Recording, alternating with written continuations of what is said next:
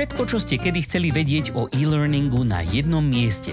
Rady, skúsenosti, rozhovory a novinky zo sveta firemného digitálneho vzdelávania vám s podporou e-learn media prinášajú Helenka a Matúš v podcaste E-Learning žije.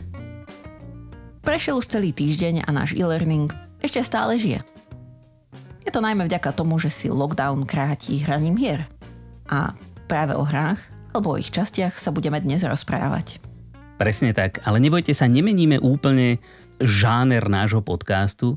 Hry totiž to nemusia byť vždy len nejako bohapustou zábavou. Existujú aj vážne hry, ktoré môžu sledovať veľmi konkrétny cieľ. Napríklad, čo sa nám hodí, niečo nás naučiť. A aj my u nás v eLearn Media radi robíme z niektorých našich kurzov takéto hry. Hovorí sa tomu gamifikácia. No a hoci sa tejto gamifikácii trochu venujeme, tak nerobíme to zase každý deň. A preto sme si dnes zavolali na pomoc odborníka na slovo vzatého. Je to človek, ktorý dokáže gamifikovať takmer úplne všetko a aj to robí. Oliver Šimko. Ahoj, Oliver. Ahojte. Ahoj. Ďakujem za pozvanie. Super, veľmi radi. Sme radi, že si prijal naše pozvanie. No ešte než sa ťa začneme pýtať, tak by som ťa našim poslucháčom rád trošičku predstavil. A keďže viem, že ty nie si tak úplne chvastavý typ, tak by som s dovolením našich poslucháčov na tento trip tvojim egom zobral za teba ja. Čo ty na to? Môže byť? Ja, ja budem rád. Dobre, super. Takže Oliver Šimko je jazzman, ako sme sa dozvedeli relatívne nedávno, a tiež tak trošku zakladateľ a hlavný dizajner štúdia Ludocrafts, ktoré vytvára gamifikačné riešenia na mieru a majú za sebou už viac ako 70 projektov a to aj pre také firmy ako sú napríklad Sajik, Microsoft, Telekom alebo Erste Group. Nuž a s takouto zákazníckou bázou už môžeme o Ludocraft kľudne hovoriť ako o jednej z najväčších gamifikačných agentúr v strednej a východnej Európe. No a Oliver je okrem iného teda aj diplomovaný andragóg, takže vlastne tak trochu náš kolega, alebo možno konkurent, ale tomu my samozrejme nezazlievame. No tak Oliver, prosím ťa, ja typujem, že založiť si vlastnú gamifikačnú agentúru bol asi taký tvoj detský sen, ako nás dvoch detský sen bol stať sa dizajnermi firemného vzdelávania. tak ako sa človeku niečo také príhodí, že si založí gamifikačnú agentúru? Hej, hej, no, ono, ten príbeh sa dá rozprávať uh, dosť akože pragmaticky alebo romanticky. Hej, že Pragmaticky. Daj romanticky. OK, romanticky. Uh, vždy som sa rád hral. Nie, ako reálne, keby, keby romanticky to mám pomenovať, tak trúfam si povedať, že som bol vždycky decko, ktoré si snažilo tie veci nejakým spôsobom spríjemniť aj tie, ktoré ho nebavili. Ja som bol presne to dieťa, ktoré keď eh, kráčalo do školy, tak uh, skákalo len po vybraných kachličkách a hralo sa, že, že ostatné sú láva, takže nudnú Jasne. cestu do školy si si vlastne akože trocha spríjemnil. Um, Zoznámim ťa s mojou dcerou.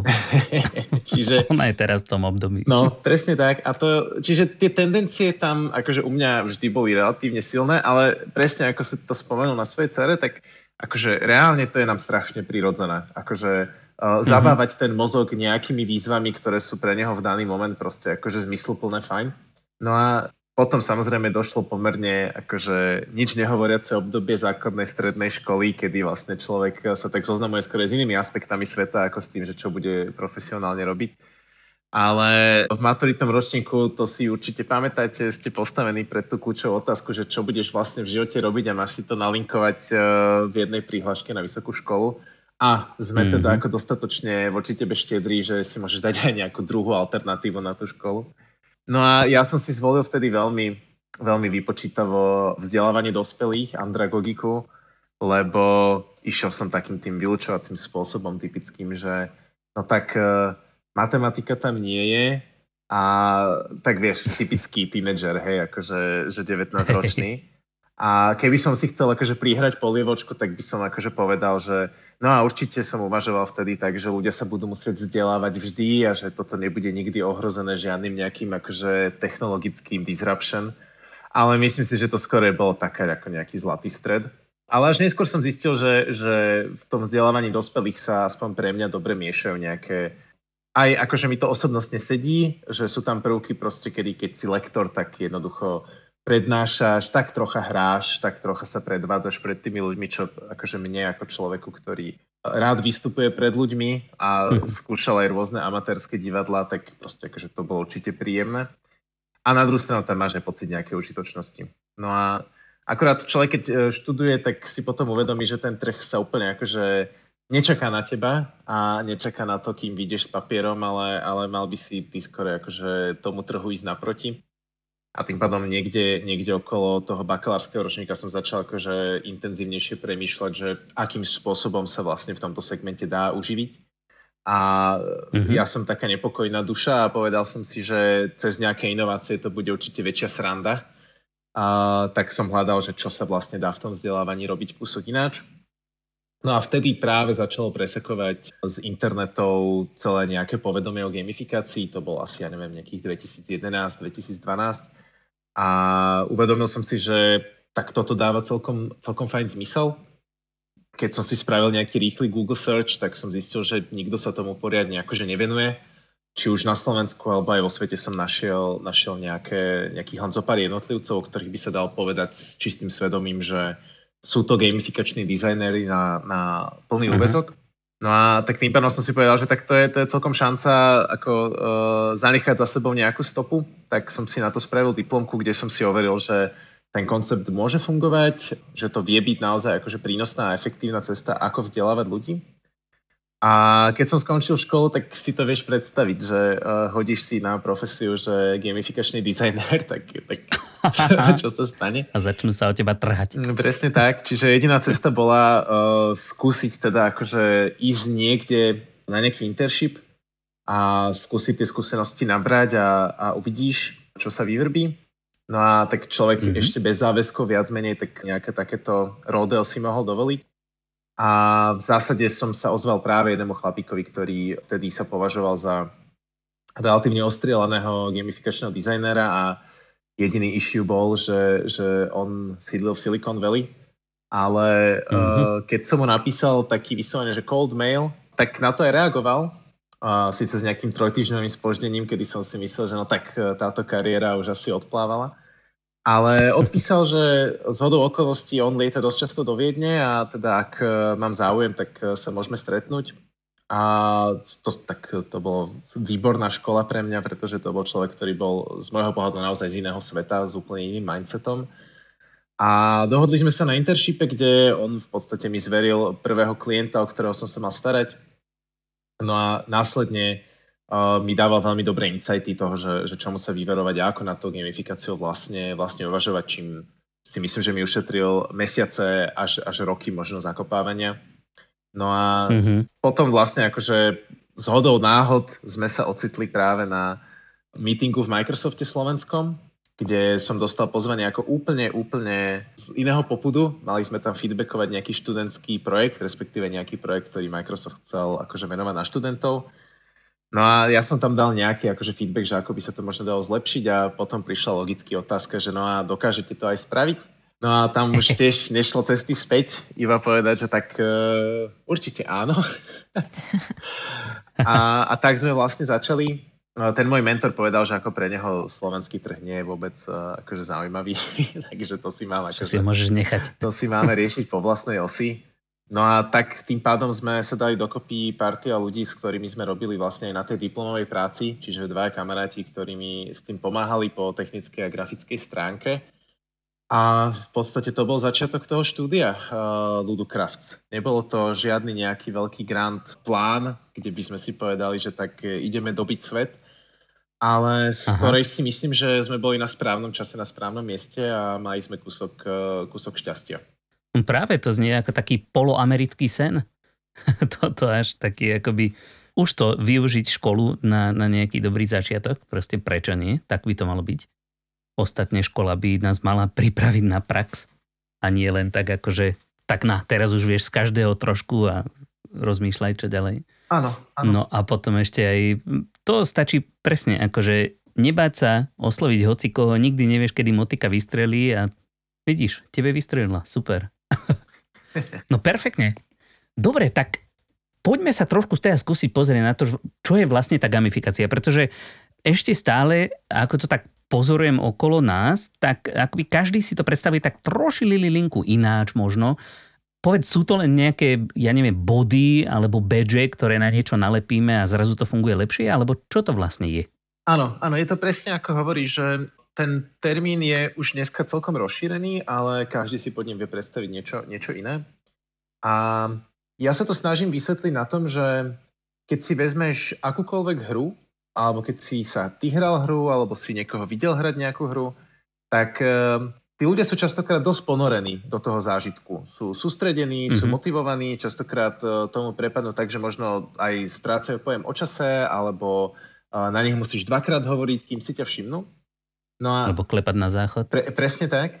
A to, že to, toto s nami hry akože dokážu, nie je nejaká akože, že čierna mágia, ale, ale sú to nejaké dizajnové rozhodnutia, ktoré spravil autor tej hry. A tým pádom tá gamifikácia sa pýta, že ak, ak tie hry sú nejakým spôsobom akože dizajnované, tak e, čo keby sme nejaké z týchto prvkov dokázali využiť napríklad pri vzdelávaní. Alebo aby sme práve nejaké činnosti, ktoré tých ľudí za normálnych okolností až tak nebavia, alebo nie sú až tak by design akože príjemné, tak by sme ich vlastne takýmto spôsobom dokázali zefektívniť, e, spraviť užívateľsky príjemnejšie.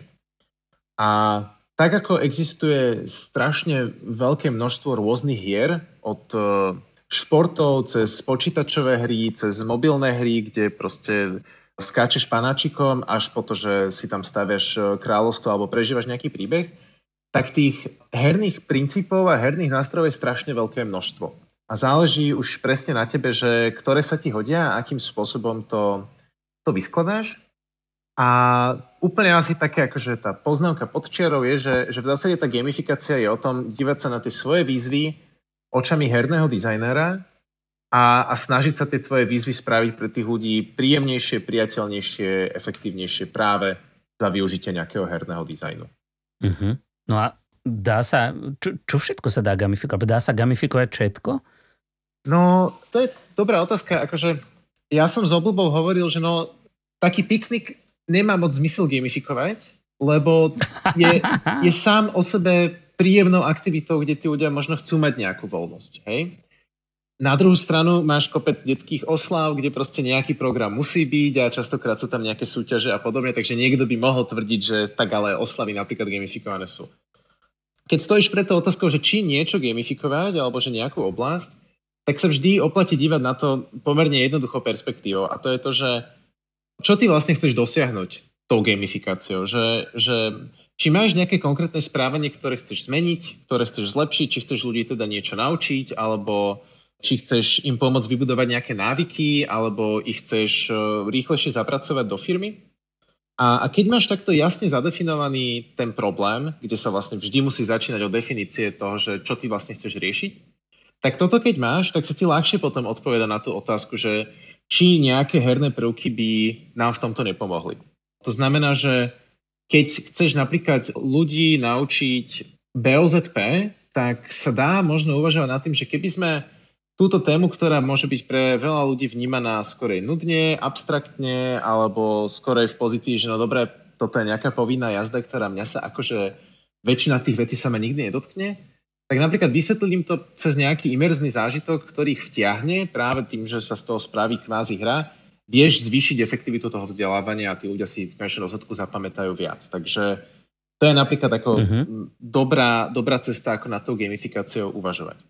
A druhá nejaká veľká oblasť je, že, že či presne sa, sa stojíš pred nejakou výzvou, kde ti zlyhávajú možno nejaké doteraz tradične používané nástroje. Veľakrát sa to dotýka práve nejakej, nejakej motivácie, že, že ako vlastne motivovať ľudí, na ktorých si vyskúšal už čo, treba odovzdať nejaké, nejaké dotazníky, vyplniť nejaké dáta, prípadne aj, aj v pracovnom prostredí. Jednoducho akože držať si tú motiváciu stále na takej úrovni, že som ochotný sa vzdelávať, som ochotný možno, možno robiť e, na projektoch, ktoré nie sú možno úplne, že to, to bare minimum toho, že čo, čo ja mám vlastne akože v tej práci robiť. Tak v tej tá gamifikácia môže byť fajn, lebo práve pomáha vniesť takú ďalšiu nejakú vrstvu tej motivácie alebo dokáže apelovať na nejaké ďalšie motivácie v nás. A samozrejme nemotivujeme ľudí len, len tým, že by sme tam dali nejaké body a odznaky, ale tak k tomu sa určite asi dostaneme. Um, čiže je fajn si vždy začať od toho problému, a, ale v zásade pokiaľ máte čo dočinenia s ľudskými bytostiami a pokiaľ máte čo dočinenia s nejakou technológiou, tak väčšinou tá gamifikácia tam nejakým spôsobom má, má svoj miesto, má svoj priestor. Mm-hmm. No super. A teda rozprávaš o tom, že si to treba poriadne premyslieť, tak to je v podstate ako keď tiež vytvárame akýkoľvek iný študijný obsah, eh, obzvlášť pre dospelých ľudí, tak akoby častokrát si možno klient myslí, že ale však to je jednoduché, to ako nejaký len, ja neviem, kratučký kurzík, pár interakcií, šup, šup, šup a, a proste čo, čo na to môže byť, prečo by to malo dlho trvať. Ale akoby, že to premýšľanie na úvod, alebo teda tá analýza tých skutočných potrieb a toho riešenia, že či prinesie výsledok, ktorý od neho očakávame, tak typujem, že to aj v hrách je asi to, čo zabere najviac času. Áno, áno, toto hovoríš úplne z duše, pretože to, čo si treba uvedomiť, a platí to aj pri vzdelávaní a, a pri gamifikácii, je to možno kúsok širšie, lebo tá sa nemusí využívať len vo vzdelávaní ako takom, ale vy v podstate meníte alebo snažíte sa ovplyvňovať ľudské správanie. A do toho vám vždy bude vstupovať veľmi veľa premenných. Od kultúrneho kontextu, v ktorom sa tí ľudia nachádzajú, od e, sociálnych väzieb, ktoré tí ľudia majú, od toho pracovného prostredia, od ich hodnotového systému, od motivácie vás ako toho treba ako zamestnávateľa, ktorý sa snaží nejakým spôsobom šťuchnúť ku zmene toho správania. A tieto veci nemôžete držať niekde mimo, keď, keď rysujete napríklad tú gamifikáciu, alebo ako hovoríš, aj to vzdelávanie. Že jednoducho, ak viem, že väčšina mojich študentov to bude pozerať vo svojom voľnom čase, alebo v podstate v nejakých akože kratších časových úsekoch, pravdepodobne možno aj na svojom telefóne, tak je to úplne iný kontext a úplne inak musím pristúpiť k celému dizajnu, ako keď viem, že tí ľudia na to majú v kalendároch vyčlenený bloker, kedy vedia, že ich nikto nebude rušiť. Môžem si to pozrieť na svojom notebooku alebo peknom veľkom monitore a, a viem, že s nimi môžem na tú hodinu rátať. A toto všetko, kým si vlastne akože zadefinujete a pochopíte, tak e, určite na tom, na tom je potrebné stráviť nejaký čas, pretože inak sa vám môže stať, že aj niečo, čo v podstate na papieri môže vyzerať dobre, tak vám môže veľmi, veľmi silne vypaliť zle. Je to, je to ako keby ste treba tú gamifikáciu brali, že to je v podstate taká nejaká čokoláda, že však e, hry majú ľudia radi, e, čokoládu ľudia majú radi, ale tiež keď niekto proste pracuje v továrni na čokoládu, tak už mu akože nechutí. A, a takisto, keď niekto proste celý deň uh, je brokolicu, tak zrazu mu na tú brokolicu hodí čokoládu, to tiež nie je boh vie čo.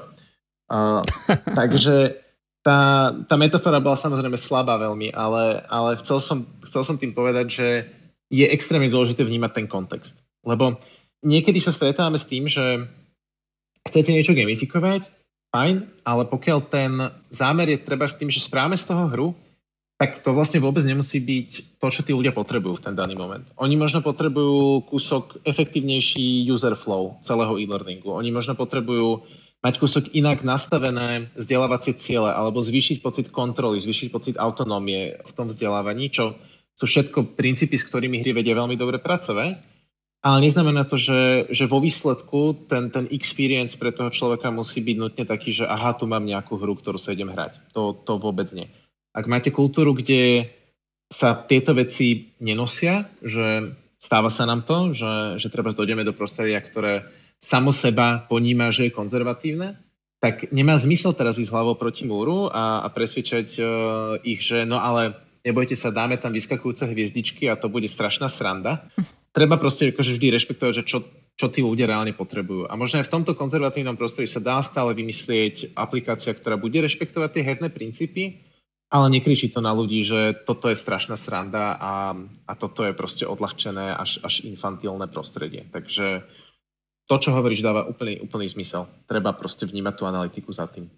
A možno keď si sa už tak dotkol toho procesu, že v podstate ako keby na začiatku je, že si to musíš rozmyslieť, že to musíš analyzovať, tak ty si v podstate hovoril, že aby to bolo správne na tých ľudí, že či v rámci toho procesu, keď ty tvoríš tú gamifikáciu, tak či tam máte nejaké ako keby kontrolné procesy, že toto navrhneme a teraz vyskúšame, či, to, či to na tých ľudí naozaj funguje, alebo niečo také. Jasné. Testing je, je určite kľúčový. My v zásade fungujeme tak, že na začiatku sa presne zmapuje to prostredie tak, ako je teraz aby sme si vedeli vyťahnuť, že čo sú také treba aj tie kritické body, na ktoré si treba dať pozor, že či už je to presne nejaká technická limitácia, prípadne nejaká kultúrna limitácia a tak podobne. A na základe toho si my staviame nejaké dizajnové hypotézy. Čiže napríklad, ak to celé spravíme ako rozvojovú aplikáciu, ktorá proste akože je postavená na microlearningu, čiže nebude po tých ľuďoch chcieť viac jak pár minút denne, ale budeme chcieť radšej, aby kontinuálne každý deň tých pár minút na tom robili, tak tým ľuďom nevytvoríme pocitovo žiadnu záťaž a stále vytvoríme prostredie, do ktorého sa budú radi vracať, pretože cez neho môžu práve zažiť pocit nejakého rastu alebo nejakého zmysluplného sociálneho statusu. No a s touto hypotézou my potrebujeme pochopiteľne ísť za tou cieľovou skupinou, aby sme si overili, že či naše uvažovanie je správne. A to je úplne ideálne, keď si zoženiete nejakých pred, predstaviteľov tej celovej skupiny a, a spravíte s nimi nejaký rýchly UX-ový test. Podľa stavu, v ktorom ten projekt máte, to môže byť pochopiteľne pár slajdov, kde im tú myšlenku načrtnete, alebo keď ste schopní to relatívne rýchlo vyiterovať, tak už im môžete ukázať nejaký prototyp, nejaké obrazovky. A vtedy sa aspoň z našej skúsenosti dejú dve krásne veci. Tá prvá je, že tí ľudia cítia nejaký ownership nad tým celým, pretože ste za nimi došli ešte v tom bode, kedy sa to kreuje. A nám sa toto veľmi osvedčuje, pretože tí ľudia majú jednoducho oprávnený a správny pocit, že majú možnosť do toho zasiahnuť, majú možnosť si to prispôsobiť a to je presne nejaký ten pocit kontroly. A tým pádom sa deje tá druhá vec, že nám veľmi úprimne, veľmi otvorene povedia, čo im na tom vyhovuje a čo im na tom nevyhovuje. Takže vieme veľmi rýchlo identifikovať, že čo sú tie princípy, ktoré sa oplatí zachovať, čo sú princípy, ktoré je potrebné upraviť a, a vieme si to vlastne podložiť takýmto nejakým, nejakým výskumom. Pochopiteľne niekedy máte projekty, ktoré majú podstatne kratší časový rámec a toto si nemôžete dovoliť, ale napriek tomu je vždy, vždy dôležité ísť nejakými postupnými krokmi, kde aspoň v nejakých kľúčových bodoch si tú spätnú väzbu od tej cieľovky pýtate a nielen teda od tej cieľovej skupiny, ale aj od tých zainvolovaných stakeholderov, pochopiteľne, aby zase na druhú stranu tá apka robila aj to, čo potrebuje ten, ten zadávateľ, alebo aby to vzdelávanie fungovalo. A to by ma celkom zaujímalo, lebo ja keď si predstavím gamifikáciu, alebo tak všeobecne, že ľudia tie hry majú radi akékoľvek, teda každý má nejaké iné hry, alebo nejaké iné prvky tých hier, ale viem si predstaviť, že na takého toho kvázi konzumenta, toho finálneho produktu, že tam pre nich to môže byť možno troška zaujímavejšie ako pre tých stakeholderov, ktorí možno, že v prvej chvíli si nevedia úplne predstaviť, že čo by za tým bolo. Aj keď teda predpokladám, že keď už prídu za tebou s tým, že chcú niečo gamifikovať, tak očakávajú, že to bude aspoň trocha hravé, alebo minimálne, že tam niečo z tohto bude zapojené. Tak moja otázka je skôr tak, že či si sa stretol niekedy s tým, že tí stakeholderi si povedali, že áno, chceli by sme nejaké gamifikované riešenie, ale tí ľudia, pre ktorých to bolo, sa na to pozerali, že tak toto nie je pre mňa. Jasné, jasné. Toto, toto sa deje akože relatívne, relatívne často, minimálne na tom začiatku toho projektu.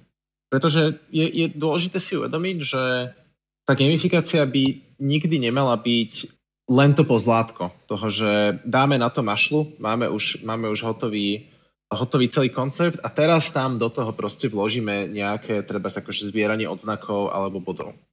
Alebo inak, inak povedané, že gamifikáciou by ste nemali zatreť problém, ale mali by ste ho riešiť aktívne, ten problém.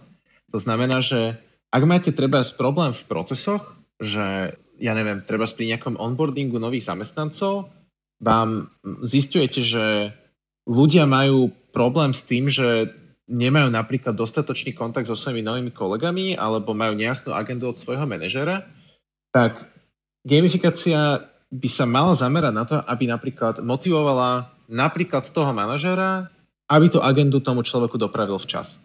A to je vlastne treba to kľúčové, kľúčové správanie, ktoré by ste sa mali snažiť napríklad ovplyvniť. Pochopiteľne v tomto case akože toho onboardingu viete spraviť aj veľmi príjemný experience aj pre toho nováčika ako takého. Ale je proste dôležité si povedať, že tak čo sú tie pain points, ktoré my sa snažíme riešiť, pretože z pohľadu presne toho konzumenta, toto budú tie veci, na ktoré on bude v konečnom dôsledku počúvať, že to, že sa spraví nejaký, nejaký pekný vizuál, ale v zásade ten človek v tom nevidí zmysel, tak to sme prehrali úplne všetci. Pretože sa spálili zdroje, spálila sa energia a vlastne nikto nebude spokojný na konci dňa. Takže ak narazíme na to, že ľudia nám povedia na ten koncept, že to nechcú, tak e, my musíme ísť za tú odpoveď ešte hlbšie. A to je vlastne to, že prečo to nechcú. A môžeme zistiť, že buď v tom nevidia zmysel, a, tým pádom je potrebné sa zamyslieť nad tým, že čo a ako vlastne komunikujeme. A za B to môže byť, že, že niekde na úrovni ten konečný konzument a zadávateľ vzniká nejaký komunikačný šum. Alebo pokojne ten komunikačný šum môže, môže byť aj, aj, akože aj na našej strane. A toto je potrebné si vlastne akože vydiskutovať hneď na začiatku, aby sme sa nedostali k tomu, že zadanie znie, že poďme spraviť vlastne gamifikáciu, ktorá bude motivovať treba spredajné týmy, aby predávali viac, ale v skutočnosti tie predajné týmy môžu mať problém niekde úplne inde, že nemajú jasne zadefinované kompetencie, alebo práve im chýba, chýba dostatočný, dostatočný nástroj, ktorý im pomáhal sa zorientovať proste v trendoch na trhu a podobne. A keď toto identifikujete, tak potom môžete už povedať, dobre, toto sme zistili, že je problém a vieme tú gamifikáciu nastaviť tak, aby riešila ten daný problém. Čiže aby si sa vyvarovala tomu, čo si, čo si hovorila, tak je dôležité viesť tú diskusiu od začiatku už s tými zúčastnenými ľuďmi, pre ktorých to dizajnuješ.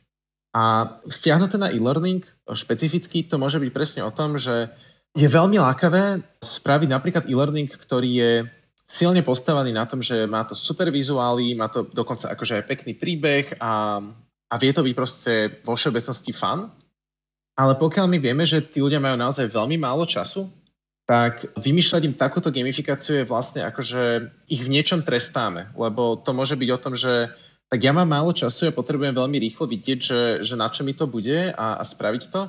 A keď musím ešte si k tomu čítať nejaký príbeh, ktorý ma nemusí zaujímať, tak to je vlastne akože veľmi tenký lat a tam to môže vypaliť zle. No, to nám v podstate tiež by sa dalo povedať hovoríš z duše, lebo tiež sa s tým občas stretávame, že niekedy stačí povedať v zásade jednu vetu ľuďom a netreba okolo toho robiť polhodinový e-learning, ale také býva zadanie často. Hej, ale vieš, ja, ja napríklad toto vnímam, že to je úloha nás ako dizajnerov, aby sme zvládli dať dostatočne veľa argumentov, aby sa vedel zadávateľ alebo klient akože rozhodnúť informovane. Takže už potom samozrejme, to, to záverečné slovo je na ňom, ale my sa snažíme, aby teda mal zohľadené všetky, alebo teda čo najviac tých premených, na základe ktorých sa môže rozhodovať. Hej. No a tým teda vlastne ako keby v podstate keď eh, si aj hovoril o e-learningu, niekedy to môžeme ako keby zamieňať jedno s druhým, že gamifikácia e-learning a niekedy používame ten e-learning v inom zmysle slova, keď tam napríklad tá gamifikácia použitá nie je, ale teda tie princípy toho dizajnu a, a tej analýzy a toho procesu sú v zásade podobné v obidvoch prípadoch. Áno, akože ja to napríklad vnímam tak, že gamifikácia, keby sme chceli byť veľmi akože sprostý, tak by som povedal, že to je v podstate akože human-centered design, ktorý väčšiu časť tej svojej dizajnovej knižnice berie z herného dizajnu. Ale, ale v zásade na človeka orientovaný dizajn je akože prístup, ktorý podľa mňa k e-learningu, k dobrému e-learningu určite patrí, patrí k súčasnému akože UX dizajnu a my sme len taký akože otieň toho celého, celého prístupu, ku ktorému presne akože patrí pochopenie tých používateľov, pochopenie akože tej celovej skupiny a, a, a dizajnu pre ňu. Ale súhlasím, že, že veľmi často sa stane, že tie, tie slova sa vedia, vedia zamieňať a niekedy to proste akože že zbytočne potom, potom škodí. Napríklad, keď častým príkladom je treba akože Moodle, ktorý je akože skvelá platforma, ktorá má svoje opodstatnenia a dáva určite veľkú demokratizáciu akože e-learningu, lebo naozaj umožňuje robiť e-learningy veľmi širokej skupine, skupine ľudí, takže určite je fajn, že ten gatekeeping na technológiu je, je nižší. Na druhú stranu, často vydám Moodle, ktoré potom deklarujú, že sú gamifikované, ale v zásade sú tam ne, nejakým spôsobom akože pridelené nejaké badge, nejaké odznaky, ktoré ten používateľ môže, môže dostať. častokrát ani nevie za čo, častokrát ani nevie, že tam sú, častokrát v tom nevidí možno nejaký vyšší zmysel. A je to potom akože, že, že škoda, lebo to ťahá obidva koncepty zbytočne, zbytočne nižšie v, v očiach vlastne akože toho, toho študenta. Takže niekedy by som bol aj, aj možno akože opatrnejší v tom, že gamifikácia by sa podľa mňa ako nemala, ani e-learning by sa podľa mňa nemal objaviť proste skoro ako nejaká položka v checkliste, že či to tam máme, aby sme to tam mali mať. A radšej by tam vždy mala byť nejaká kontrolná, kontrolná žiarovka. No. Presne, to je také, keď tiež príde nejaký nejaký klient za nami a povie, chcem e-learning. Potom ale keď sa ho pýtaš na to, že čo je vlastne fakt v skutočnosti problém, tak prídeš na to, že e-learning je to posledné, čo mi mohlo pomôcť vyriešiť ten problém. Predpokladám, že podobne je to aj s tými hrami. Že tiež Áno. musíš trošku edukovať tých svojich zákazníkov. Je to tak a s tým, že my sa ešte stretávame, a, a myslím si, že aj pri e-learningu sa s tým stretávate, že existujú určité otlačky v našich mysliach, že, že čo sa presne pod tým myslí. Hej? Že pod e-learningom mm-hmm. si možno, keď si, keď si proste teraz povieš kľúčové slovo e-learning, tak sa ti niečo v hlave predstaví. A môže to byť niečo, čo vyzerá podobne ako Coursera, alebo to môže byť presne nejaký Moodle, alebo pre niekoho možno akože, že, o, nejaké YouTube video. A, a toto isté akože v podstate funguje aj pri tých hrách, že ľudia si predstavujú, že pod tou gamifikáciou nejaké tie najčastejšie koncepty, ktoré sa akože zvyknú používať, čo presne, že dajme nejakú súťaž, dajme ľudí akože pretekať sa v nejakých rebríčkoch a podobne. Ale to, že je niečo vlastne akože najviditeľnejšie, vlastne neznamená, že pre mňa to musí byť zákonite aj najvhodnejšie. Alebo že by to, že by to vystihoval celý ten koncept do tej hĺbky. A to je možno taká filozofická debata, hej, že, že ja napríklad ten e-learning presne vnímam ako ako digitálny spôsob, ako sa vzdelávať, ale vôbec to nevnímam, že to musí byť o tom, že tu mám nejakú knižnicu videí, ktoré si musím teraz akože pozerať, alebo, alebo preklikávať nejaké PowerPointové prezentácie.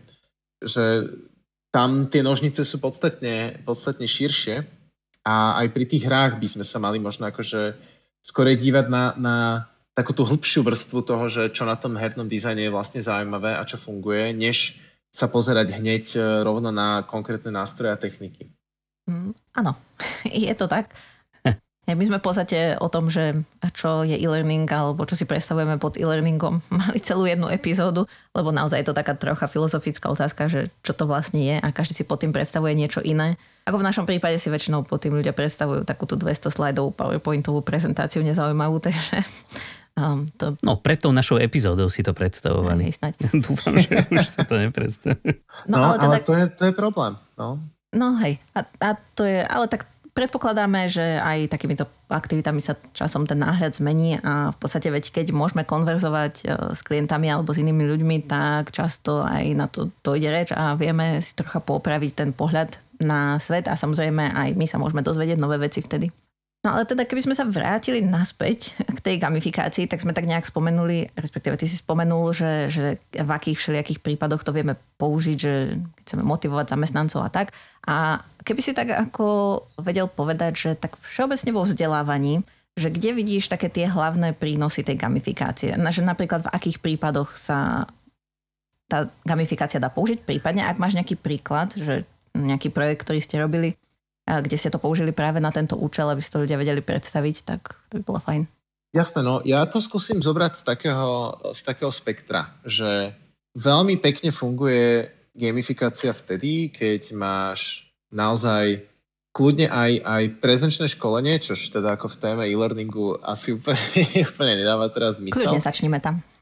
Ale keď máš proste vyčlenený priestor, kde vieš, že máš nejakým spôsobom garantovanú pozornosť, aspoň do nejakej miery tých ľudí. Že vieš, že tam ti proste akože neodídu tí ľudia, tak vtedy ty máš šancu kľudne vystavať aj relatívne komplexnú regulérnu serious game, čiže hru, ktorá má nejaký akože primárny vzdelávací cieľ, než len akože zabaví. A vtedy naozaj môžeš spraviť krásne veci typu dosková hra, na ktorej sa naučíš presne základy BOZP alebo kartičková hra, na základe ktorej porozumieš hodnotám tej spoločnosti a vieš si ich stiahnuť na seba, na svoj každodenný život. To sú presne príklady, ktoré, ktoré sme riešili či už pre slovenský Jaguar, Land Rover alebo, alebo Sporku. A veľmi krásne tam vidíš, ako tí ľudia keď už sú vlastne akože v tom nejakom akože bezpečnom priestore toho školenia, tak e, naozaj dokážu prepnúť nejakým spôsobom ten, ten náhľad na tú aktivitu a ocitnúť sa v niečom, čo my si nazývame, že, že hráčský mindset. A to je vlastne ten stav, kedy ty vlastne si ochotnejšia vystúpať zo svojej komfortnej zóny, si náchylnejšia skúšať nové stratégie, prípadne si pripravená lepšie znášať prípadnú, prípadnú akože prehru alebo neúspech, čo sú podľa mňa pri vzdelávaní extrémne kľúčové veci, aby, aby sme tých, tých akože našich študentov mali v takomto mindsete posadených. A hry toto vedia veľmi dobre, lebo práve operujú s tým magickým slovičkom, že vedie to len hra. Ale, ale napriek tomu, že to je len hra, tak ten transfer tých informácií, tá, tá skúsenosť sa do teba stále akože zapisuje. Čiže napríklad akože spraviť to ako doskovku práve na témy, ktoré sú pre ľudí napríklad abstraktné, alebo už ich počuli stokrát, keďže niekto mení proste akože zamestnanie viackrát, tak už keď ideš na štvrté školenie o BOZP, tak už podľa mňa akože máš tendenciu si myslieť, že už si to zažil všetko zas a znova. Takže to sú takí ako prírodzení kandidáti. To isté platí ale podľa mňa aj o digitálnom priestore, že, že keď ty vieš, že ten človek má vyčlenený, ja neviem, pol deň na to, aby si spravil nejaké školenia v e-learningu a cez nejaký proste akože LMS systém sa tam má prihlásiť, tak tam sa naozaj dá pracovať s takým viac imerznejším akože zážitkom. Čiže naozaj môžeš si možno dovoliť tam dať uh, možno aj nejaké narratívne prvky, Eh, dokáže to spríjemniť ten, eh, ten učiaci, učiaci zážitok. Ale potom tam máš celú tú sféru toho, že kedy sa skorej snažíš o, o nejaké kontinuálnejšie vzdelávanie. A vtedy podľa mňa ako potre, potrebuješ zvoliť kúsok iný dizajnový prístup a skorej upustiť od takých tých silne, silne možno ako estetických uh, a narratívnych prvkov tej gamifikácie, ale naozaj sa skorej akože sústrediť na tie na tie hlbšie dizajnové princípy. A to sú veci, ktoré môžete vidieť najmä v apkách, ktoré sa snažia s tebou pracovať dlhodobejšie, čiže akékoľvek fitness apky alebo akékoľvek apky na tvorbu návykov, tak tie ťa práve vzdelávajú skrz akože skorej kratšie nejaké vzdelávacie cykly, kde ti dajú proste nejakú akože challenge, cez ktorú ti šikovne podhodia nejakú informáciu, ktorú chcú, aby ty si sa akože dozvedel a začal s ňou pracovať. Kopec uh, apiek, ktoré sú gamifikované a snažia sa ťa napríklad naučiť uh, lepšie stravovať, tak oni napríklad presne idú spôsobom, že nechcú po tebe, aby si si teraz pozrela 20-minútové video motivačného kouča, ale skorej ti povedia, že no tak tento týždeň tvoja jediná úloha je, aby si vypila liter čistej vody. Akože my vieme, že by si mala vypiť viac a pravdepodobne určite vypiješ, ale my chceme mať istotu, že to bude liter čistej vody. A keď toto zvládneš, tak sa posunieme ďalej. A to je práve nejaké, nejaké vedomé pracovanie s nejakou náročnosťou tých úloh a to je to, čo vlastne hry robia veľmi dobre, že začínajú práve malými krokmi, aby vytvorili nejaké sebavedomie, aby ti ukázali, ako to funguje a aký nejaký dopad na tú hru to vlastne má.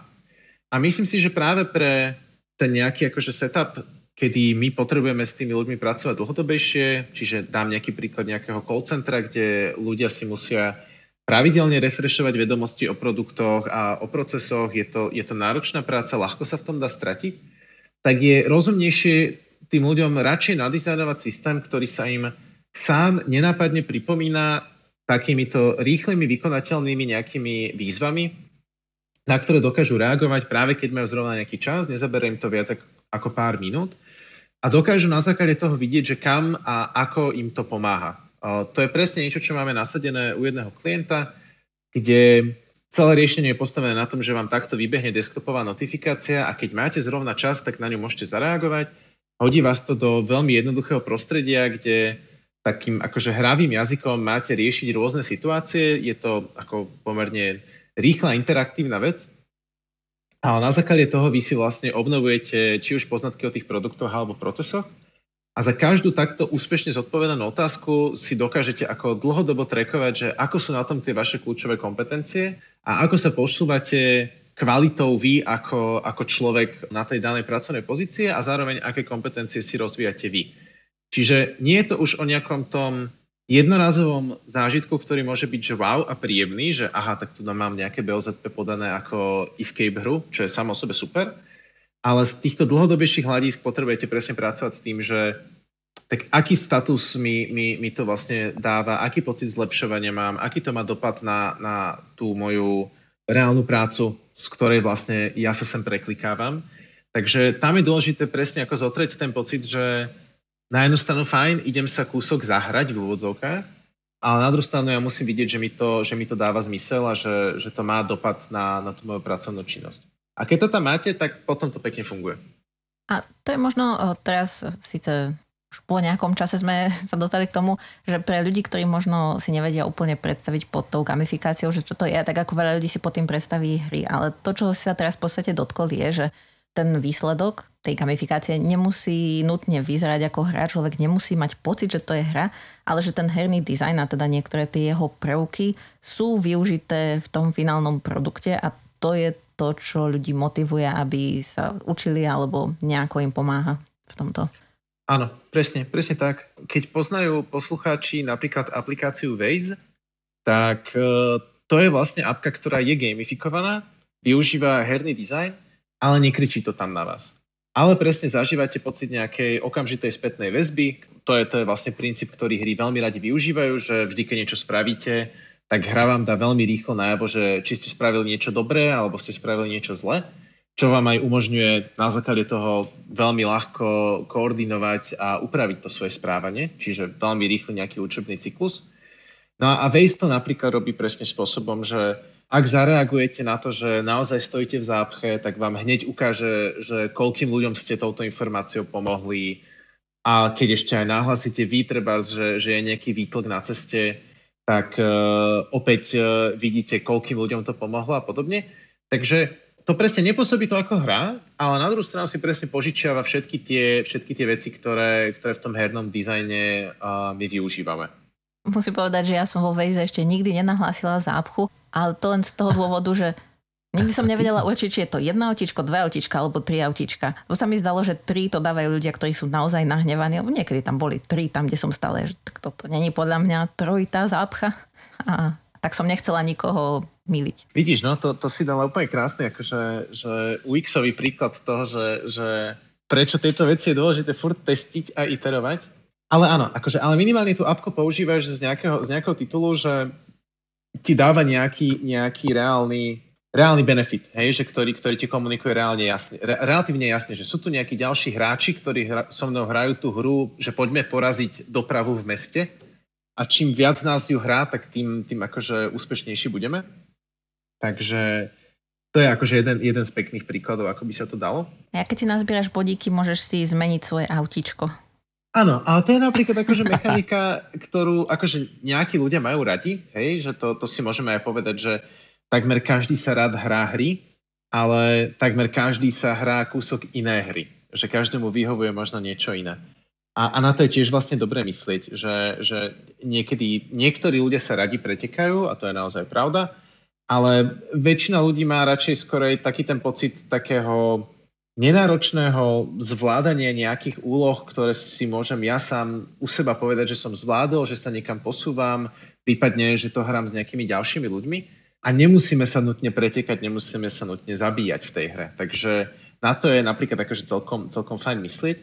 Ale potom máme aj takú skupinu hráčov, ktorí práve majú veľmi radi, keď môžu ukázať ostatným, že aha, no tak ja už som level 99, alebo aha, ja mám tento odznak a ty nie ale tiež to nie je až taká, až taká uh, väčšina tých ľudí. Čiže že, že presne aj ten waste to tam má, že za tie body si to môžeš akože zmeniť, ale nie je to pre nich tá najkľúčovejšia vec, uh, pre ktorú tá aplikácia alebo tá gamifikácia vo Waze uh, funguje.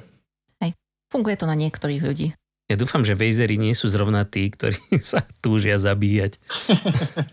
no, to by bolo, to by bolo blbé. Hej, ale... Akože určite by sa zlepšila dopravná situácia v, kone, v konečnom dôsledku, ale... by sa vyzabíjali. Inak hej, ako to si, to si povedala dobrý point, že my sme tu vlastne nezmenili nejaké také tie explicitné príklady, že, na ktorých si to ľudia vedia predstaviť, že, že čo všetko to môže byť. Tak ja by som možno dal len také akože, že zo pár príkladov, že na takom opäť akože že spektre, že čo všetko to môže byť. Tak taký akože že pekný príklad gamifikácie, ktoré mám rád je postavili smetný kôš na ulicu, ktorý fungoval ako herná arkáda, že mali ste tam tri otvory na flašky a keď sa zasvietilo svetielko nad, nad jedným z tých otvorov, tak ste tam mali akože hodiť flašku.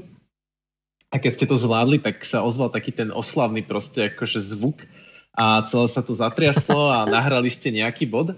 Akože úplná prekotina, ale akože okolie toho smetiaka bolo akože vyčistené od akéhokoľvek proste bordelu, lebo ľudí toto ako strašne baví, hej, keď, keď proste akože niekde dojdeš, niečo spravíš a niečo sa akože stane ako okamžitá odozva, to je strašne silné pre náš mozog. Preto aj, aj malé bábetka tak akože sú extrémne ľahko namotané na tablety, lebo to je presne to, že, že aj, v, aj v ich veku, a my to tak v podstate máme potom už so všetkými zmyslami, ale proste my sme strašne akože že navezaní na to, že, že spoznávaš ten svet treba aj v tom mladom veku hapticky a toto zrazu na niečo akože tapneš a ono sa to kompletne zmení, že to, tak to je úplne, že, že labúžo.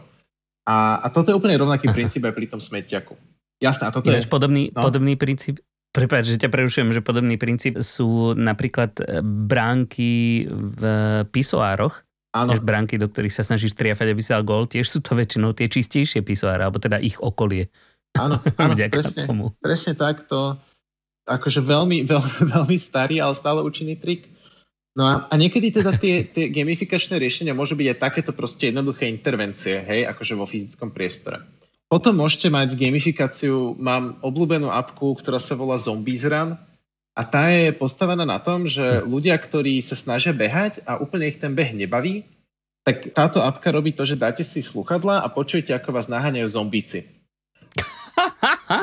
A, a keď, keď utekáte príliš pomaly, tak počujete, ak sa približujú, až, až vás vedia dožrať, ale keď utekáte dostatočne rýchlo a dostatočne dlho, tak im zdrhnete. No a, a to je vlastne opäť nejaký princíp, kedy vlastne zabalíte celý nejaký ten akože zážitok do niečoho kúsok iného, že, že trocha shiftnete, shiftnete tú skúsenosť, ale tí ľudia stále cvičia, stále sa zlepšujú, stále športujú, že stále naplňajú ten reálny cieľ, akorát je to pre nich akože príjemnejšie. To sa museli rozprávať s niekým, ako som ja, lebo ja behanie rada nemám. Akože nevadí mi behanie ako také, ale najviac som nemala rada na škole 12 minútovku, lebo tam čokoľvek človek robil, akokoľvek rýchlo išiel, tak musel 12 minút behať. To už akože zabehnúť tisícku, alebo tak to bolo v pohode. Alebo poponáhľam sa vám to rýchlejšie za sebou, ale toto... No áno, je to, je to no, presne tak. Počkaj, keby ťa naháňali zombíci, to by si mala 12 minútovku. Aj maratón. Aspoň by som mala pocit, že to má zmysel. Hej, a niekedy nám stačí aj takto málo. Akože, že ten pocit, to si krásne vystihol. S týmto my v gamifikácii hrozne často pracujeme, že ty musíš mať pocit, že to má zmysel. A ten, ten zmysel môže byť na, na viacerých úrovniach, hej? Že, že niekedy ten zmysel je, že ťa nezožerú zombíci a ty vieš, že to je síce akože umelo vytvorené akože scenário, ale stále má pre teba nejaký, nejaký zmysel. To je to, čo ak máte nejaké akože, že chytré hodinky a máte na to navezanú nejakú fitness apku, tak oni to presne gamifikujú spôsobom, že vám dojde v nejaký čas, treba o 6. večer, že tak toto je tvoj sumár, akože za dnešný deň máš 9500 krokov, no chýba ti ešte tých 500, aby si naplnil ten svoj akože denný limit 10 tisíc. No a, a vy zrazu akože máte ten zmysel na to, aby ste sa postavili a, a išli sa vlastne prejsť, aj keď je to len okolo paneláku, pretože OK, naplňa to ten zmysel toho, že žijem zdravo. Hej? A, a niekedy len takéto akože poštuchnutia v tej gamifikácii akože vedia, vedia fungovať. A čiže fitness appky, to sú, to sú akože opäť uh, etalóny, či už lepšej alebo horšie nadizajnované gamifikácie. A niekedy to môže byť naozaj aj kúsok robustnejšie veci, ako napríklad, že spravíte vzdelávaciu náborovú kampaň, tak ako to napríklad teraz beží pre nemocnicu Borí, ktorá sa stavia, kde vlastne si môžete zahrať takú akože jednoduchú simuláciu, aké to tam je pracovať z pohľadu doktora alebo z pohľadu zdravotnej sestry. A vy ste tam vystavení nejakým akože typickým každodenným situáciám, cez ktoré sa ale naučíte jednak, že aká je tam vlastne tá pracovná kultúra, aká je tam kultúra nejakej komunikácie aj s tými pacientami, s akými inováciami sa tam vlastne stretávate. A, a všetko je to formou práve akože nejakej hry, kde tomu hráčovi dovolujete presne z prostredia nejakého smartfónu si to za 5 minút proste ošahať. Ale napriek tomu si to dokáže proste dobre nasať na seba, lebo si to vlastne takýmto spôsobom zažil. Takže už potom, keď to, keď to dohrá, tak si vie lepšie zvážiť, že či by tam napríklad to pracovné prostredie mu vyhovovalo alebo, alebo, alebo nie. A možno zároveň e, z pohľadu tej nemocnice je to tiež spôsob, ako komunikovať, že toto je spôsob, ktorým chceme, aby ste pracovali. Že ako keby im to povedia ano. dopredu. Pres, presne tak, je to, je to podľa mňa celkom dobrá transparentná vec pri všetkých akože rekrutéroch, e, teda akože náboroch e, a podobne. Takže tá nejaká férovosť voči tým ľuďom je, je podľa mňa veľmi, veľmi dôležitá a veľmi fajn. Takže to bol taký, ako podľa mňa, že, že, že spektrum, že môže to byť fakt, že jednoduché veci, môže to byť doskovky, môže to byť len, že si požičiate nejaké, nejaké prvky, ktoré vodkáte do toho reálneho ako dizajnu, až po niečo, čo naozaj môže pôsobiť ako, ako samostatne stojaca hra, ktorá vás ale za v podstate kratší čas a menší výdaj energie vám toho dokáže odkomunikovať podstatne viac ako napríklad video. A ty máš nejaký taký obľúbený typ hry, ktorý, ako myslím, z toho dizajnerského pohľadu, akoby, že, ktorý, ktorý najradšej vytváraš? To je, to je záľudná otázka, lebo... Uh, ako vieme, niekedy... že to nie je riešenie na všetko. Len tak. tak čo máš rád? Tak. Ja si myslím, že veľmi dobre fungujú práve nejaké, nejaké rolové hry, kombinované s nejakým akože resource managementom. A, a myslím pod tým to, že treba aj v tej nemocnici.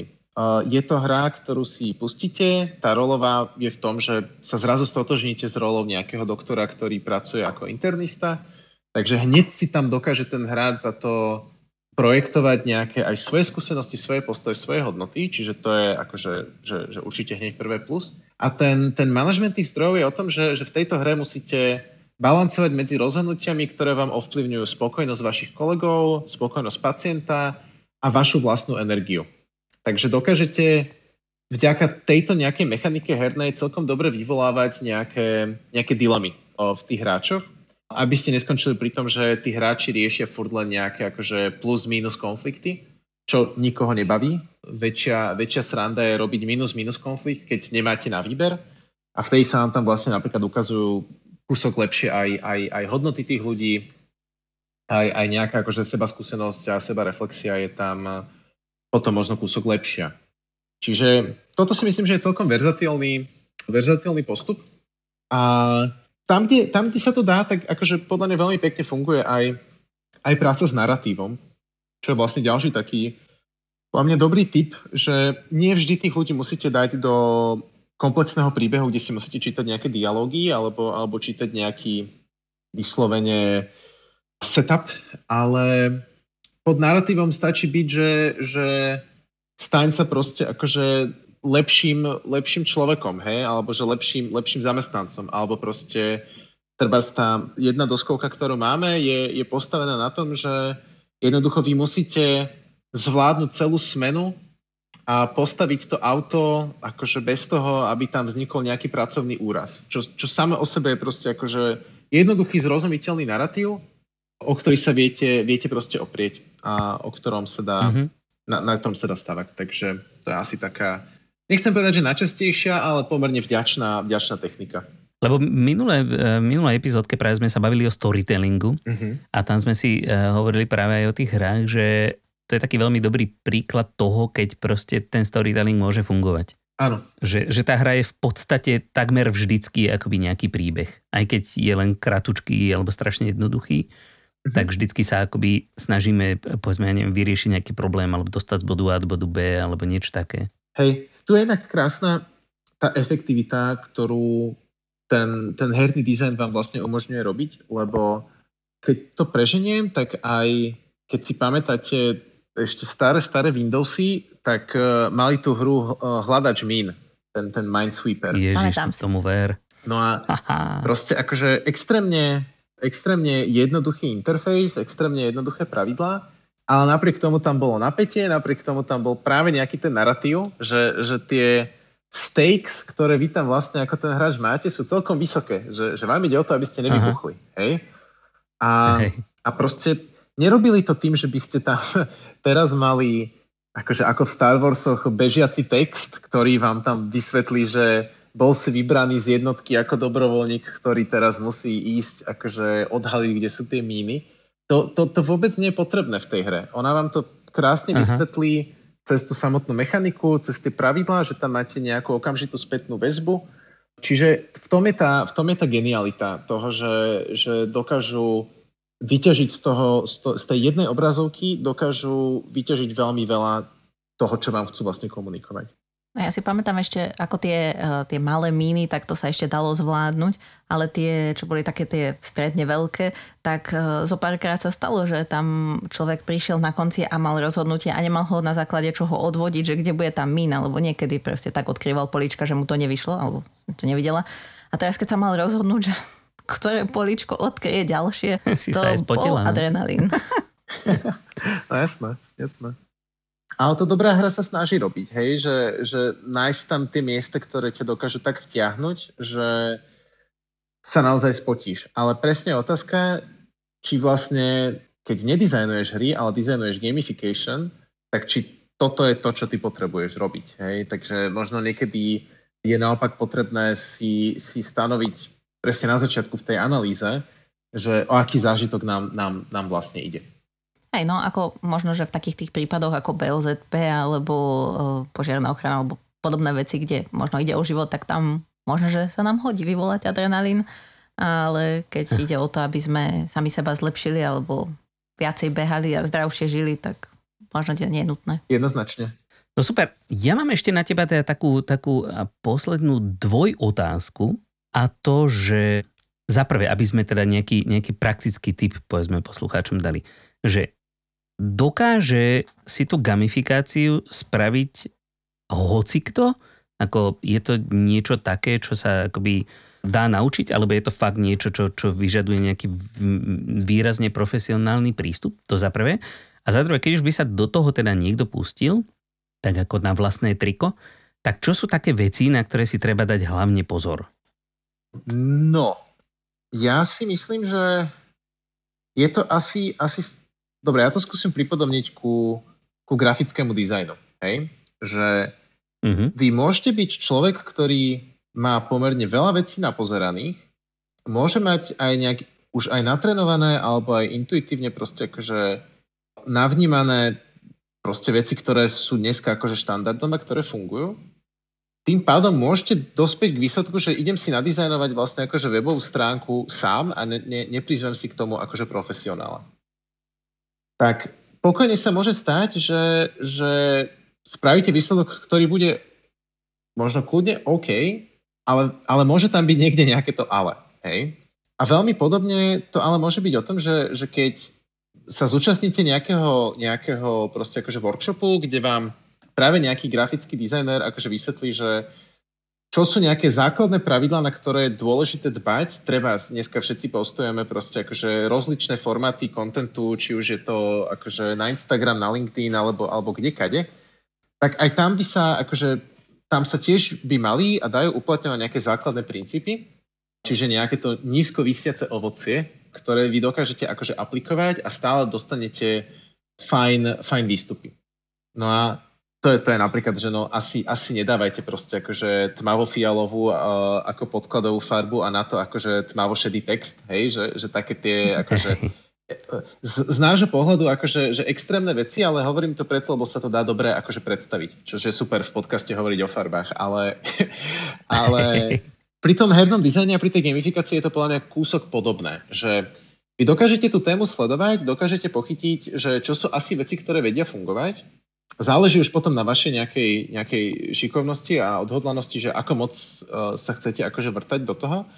Ale je tam určitá šanca, že, že nemusíte si vždy pospájať všetky tie body, ktoré treba z nejaký ten dizajn, ktorým sa inšpirujete, tam mal a boli výsledky treba z nejaké tej analýzy.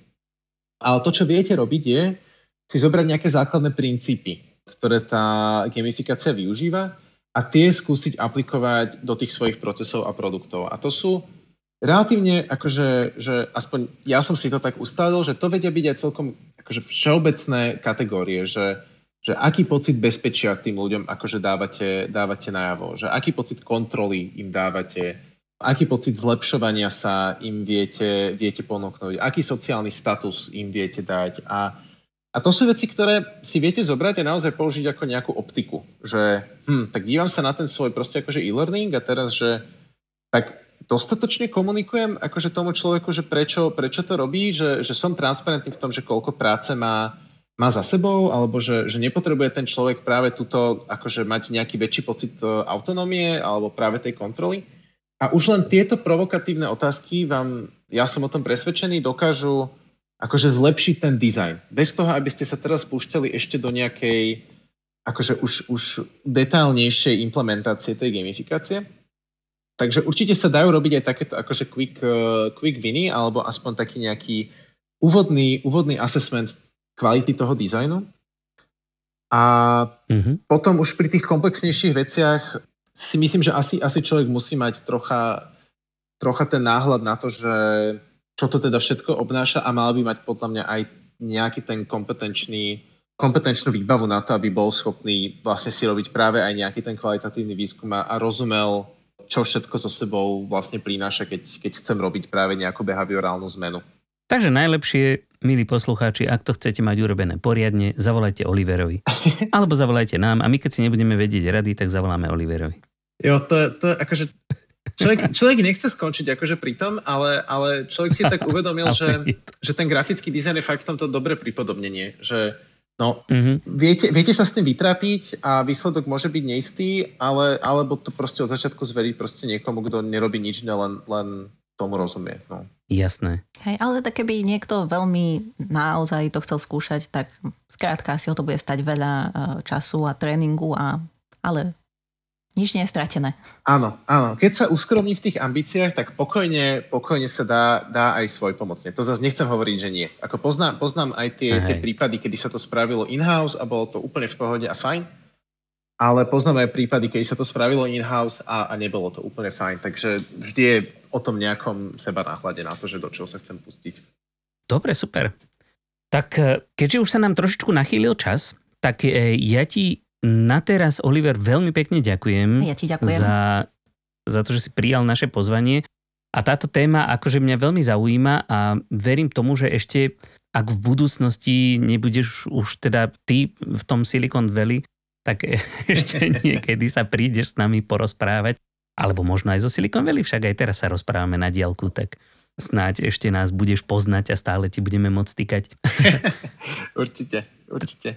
Ja, tak ďakujeme veľmi pekne. Jo, ja ďakujem tiež veľmi pekne za pozvanie, bol to, bol to veľmi príjemné a, a snad som poslucháčov nezahltil o, príliš obšírnymi odpovediami. Naši poslucháči sú zvyknutí na naše obšírne odpovede, takže verím tomu, že, že si z toho určite niečo zobrali. Ale, milí poslucháči, keby ste náhodou mali nejaké otázočky k čomukoľvek, čo dneska zaznelo, tak sa nás nebojte samozrejme opýtať. Môžete nás kontaktovať buď cez našu stránku elearnmedia.sk podcast, alebo cez našu LinkedInovú stránku e-learning žije. Takže a, a keď máte nejaký odkaz e, pre Olivera, tak si ho kľudne môžete nájsť tiež na LinkedIne alebo na jeho stránke ludukrafts.com. A tak, takže pre tentokrát sa s vami asi lúčime a za mňa teda s heslom Kto si hraje nezlobí, lebo to je heslo, ktoré sa mi veľmi páči, tak e, nebojte sa ho aplikovať ani vo vašom profesionálnom živote. Nie je to nič zlé byť trošku deťmi zase. Tak teda ešte raz veľmi pekne ďakujem Oliver a maj sa krásne. Ďakujem, majte sa krásne. Ahoj. Aj vy všetci milí poslucháči. O týždeň zase dovidenia.